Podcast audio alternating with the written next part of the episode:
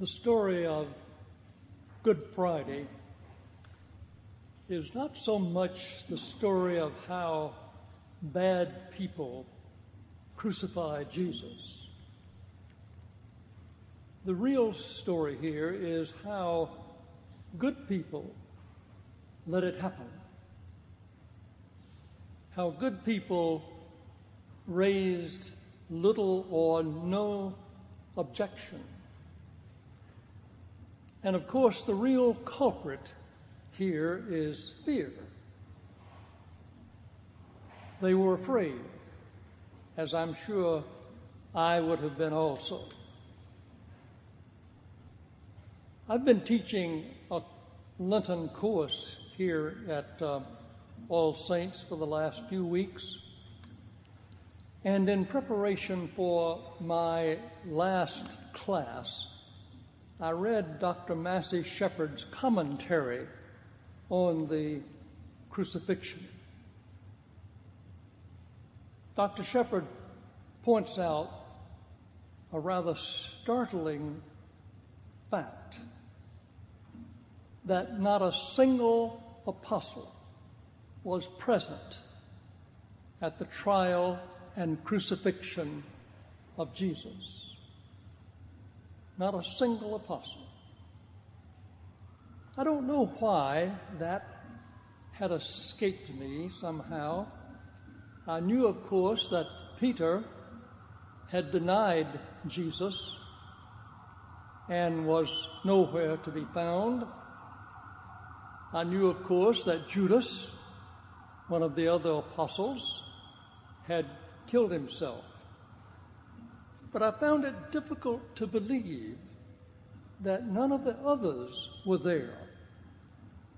So I went back to the Bible and I reread the story of the crucifixion. I searched to see if I could find if perhaps Dr. Shepherd had been wrong.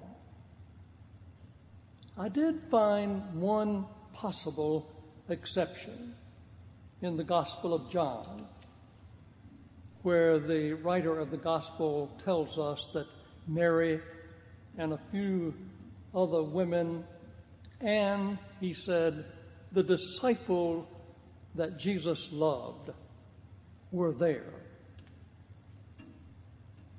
We don't know, perhaps, the disciple that Jesus loved was one of the apostles, but it, it doesn't say so. But even if the, the, the, the disciple that Jesus loved was an apostle, and he was at the foot of the cross with Jesus, that still leaves all of the other apostles who were not to be found. As I began to let this shocking thought sink in, it began to occur to me that for Milton Murray, this was actually good news. If God's love is so great and his forgiveness so abundant that he could take those timid and fearful apostles and love them and forgive them and send them on their way, how much more can He love and forgive and use me as one of His servants? Perhaps that's why we call today Good Friday. But what I really want to talk to you about this afternoon is this. Among Jesus' last words spoken from the cross was his plea to his mother and the others with her at the cross. He told them that he was thirsty. He needed a drink of water. He was asking them for help. We can hardly imagine how desperately they wanted to help him. But then, if you read just a little bit further in John's Gospel, you will find these words, and they are the heart of what I want to say. John records these words A jar full of sour wine was standing there.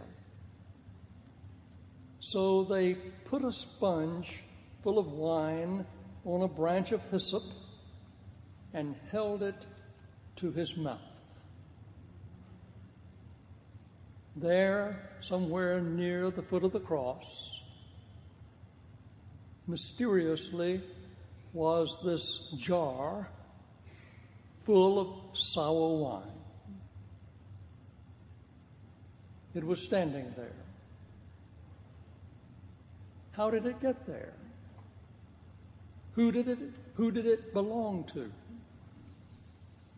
We don't know. Though they wanted to help, there seemed to be no way to help. But then they found this jar of sour wine.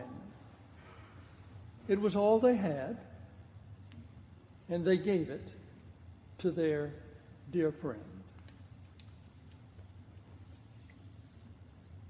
Times have a way of coming along in our lives when we too desperately want to help someone we love.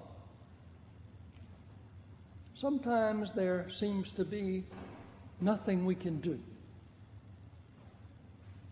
But then, this event today teaches us that if we are attentive to the Spirit, God always shows us a way to help. A jar full of sour wine is always standing there. So this afternoon, if there's someone in your life that needs your help, and there seems to be nothing you are able to do, be attentive to the Spirit and trust God that He will always show you a way.